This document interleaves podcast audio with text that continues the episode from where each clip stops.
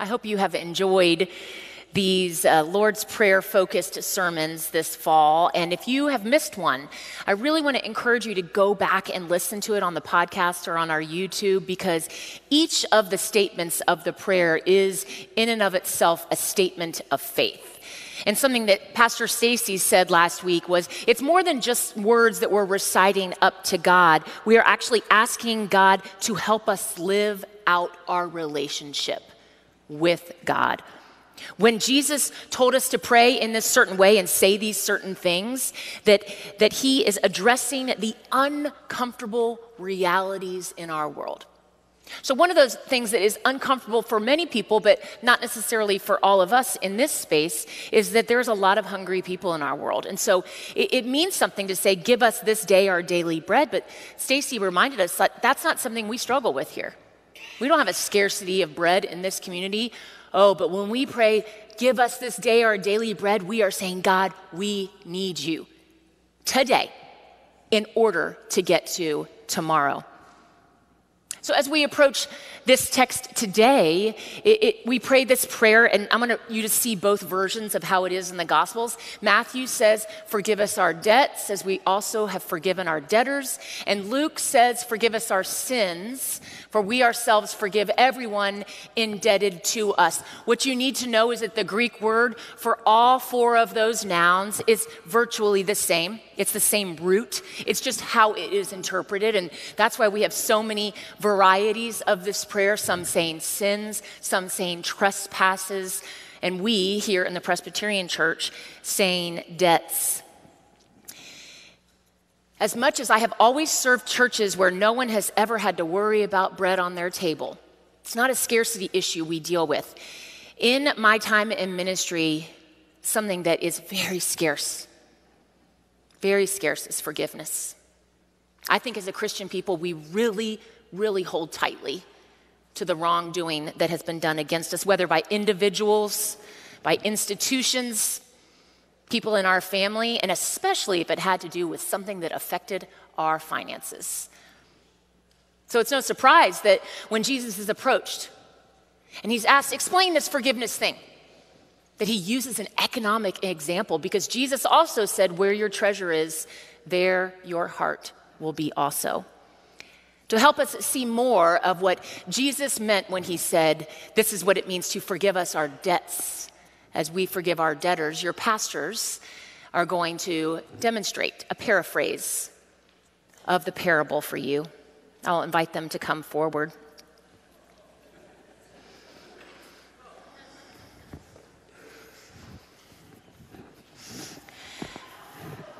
Peter finally got up the nerve to ask Jesus a question that had been bothering him Master, how many times do I forgive my brother or sister who hurts me? Seven?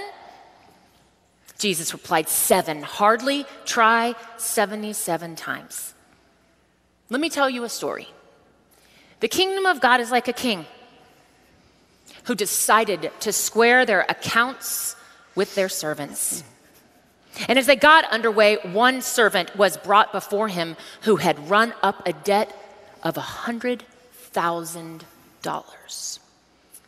Servant, it is time for you to pay your debt. Please forgive me. I will pay it back. I'll pay it back. That is a lot of money, and so I'm going to now sell your wife and your children and your TVs and your computers and your cars, your furniture, all of it, so that I can get paid back. I'll pay it back, I promise. Well, you seem nice enough. You seem earnest. Okay, servant. I forgive your entire debt. Go in peace. The servant was proud, was no sooner out of the room when he came upon one of his fellow servants who owed him $10. He seized him by the throat and he demanded, Give me my money! Oh, please. Please be patient with me. I will pay you back. But the first servant would not have anything of it. Come with me. You're going to jail until you can repay your debts. I can't work from jail. So the servant took him to prison. Other servants saw this. They were outraged and they brought this news to the king. What? What? Is this true?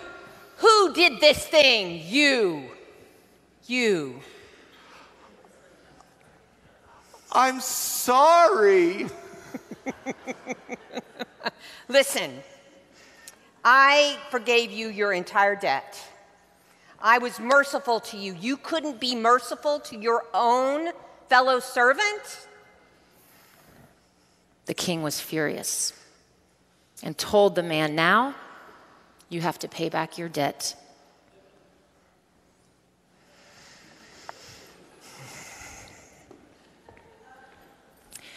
Throughout the Gospels, Jesus uses financial examples to illustrate these difficult truths over and over. And so it's normal when Jesus is asked about forgiveness that he uses this economic example that there is this servant who has their debts forgiven, and then when that ch- person has a chance to forgive others, they do not. A debt is something that someone owes to another. It's different than helping someone out or giving someone a gift. By nature, debt means you will pay it back. In other words, you did, did not have enough to be able to get by and continue to live your life the way you wanted to, and so you had to then borrow from someone else in order to keep living the way that you wanted. And so it is assumed, unlike a gift, debt means I will plan to pay this off. For the first century listener that Jesus told this parable to, they would have been well aware of what it was like to owe people money, what it was like to have debts that you needed to be able to pay off. 90% of this Palestinian community, they were subsistence farmers. You know, we think paycheck to paycheck, they thought harvest to harvest. And then when that harvest came, they tried to feed and clothe and house their families, and then they had to pay the taxes to Rome. But then they didn't own the land. Land in Israel, Palestine, it was owned by very, very, very few wealthy landowners. Everybody paid rent. Everybody paid rent. Everybody owed something to someone. And so if your harvest fell in any way short, your debt just grew and grew and grew. So imagine being a man who had toiled all day long, all year long, still never to be able to pay off that debt. You would hear what Jesus said and you would think, that is sure as heck not how it is here. That sounds really good. That sounds like a beautiful kingdom, Jesus. I would love it if it were to be like that. But that would be only thinking in economic terms. And while I do think that Jesus has an economic focus here, he is wanting to turn our eyes upward.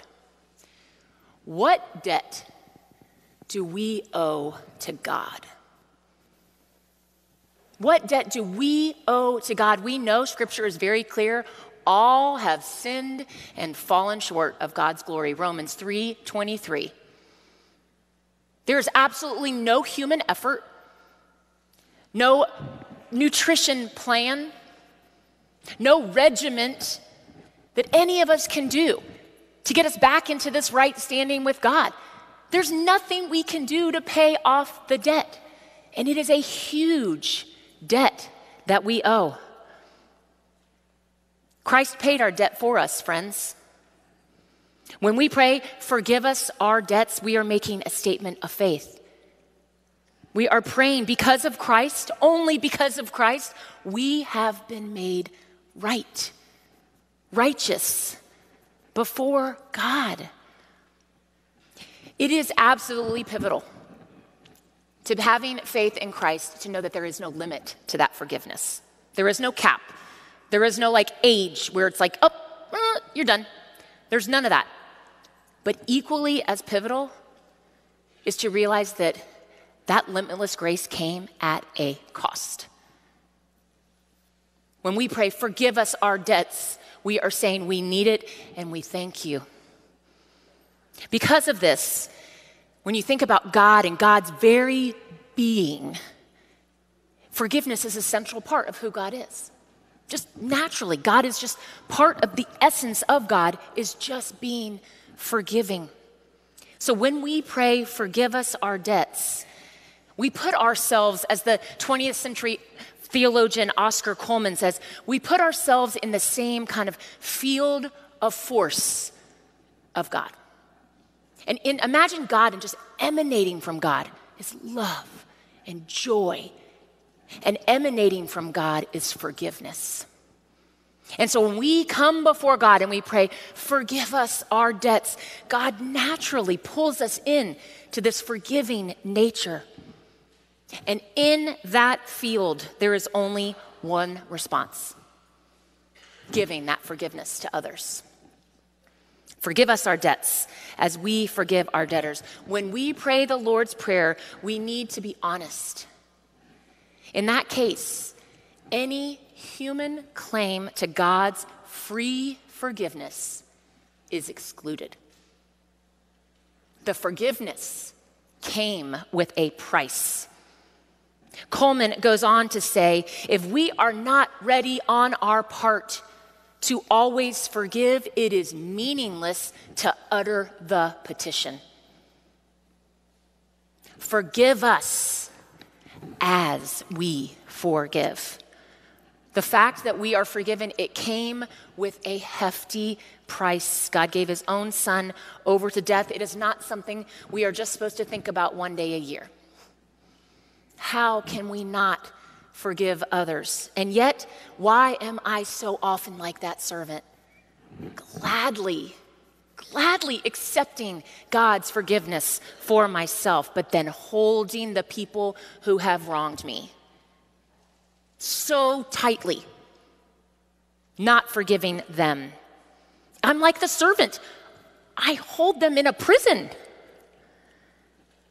We think things like, I hope they get what they deserve. Well, you know, it does say you reap what you sow. What goes around, I sure hope it comes around.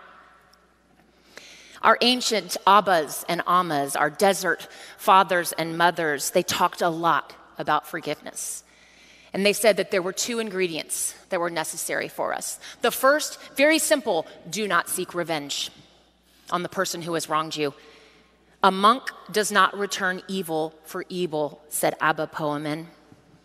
And second, we must hope for the person who wronged us to be made whole. Now, this might seem unreasonable for some of us because there are some things that seem just too cruel, too traumatic, too unjust, too disgusting. Jesus knew this. Jesus knew that forgiveness would feel that way. He knew it, he felt it, he died on the cross for it. And for some reason, Jesus keeps telling these stories all through the gospel where it doesn't matter if someone owes a lot or owes a little, they both get the same.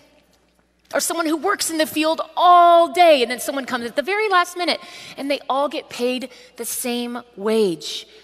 Someone who has wronged much and someone who has wronged little, and they're both equal in God's eyes? It's not just about the severity, the depth, the degree, or the size of the injustice that someone else has done to us.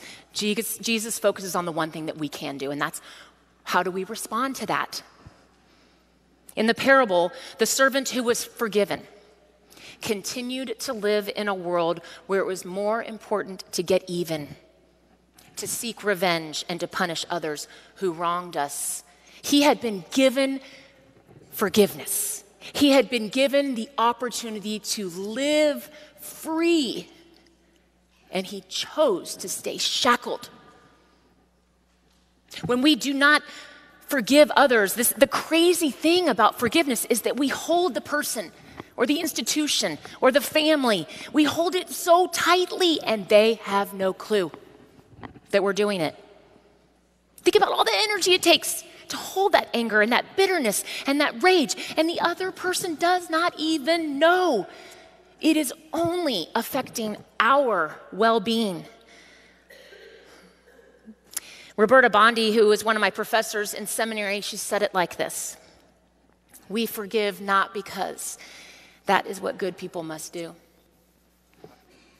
but because it is what we need for our own wholeness and the wholeness of the people that we live with, who are often on the receiving end of the unforgiven hurts we suffer. When we pray, forgive us our debts as we forgive our debtors, this is the opportunity. It is a prayer of acceptance. Thank you, Lord God. Whew. And then release. As we forgive those who are indebted to us, we accept the, God, the forgiveness of God, and then we release what others have done. We release that back to God. This is a prayer, not just rote another line in the Lord's Prayer. This is a prayer for wholeness and well being. May it be so in my life and in yours. Let us pray.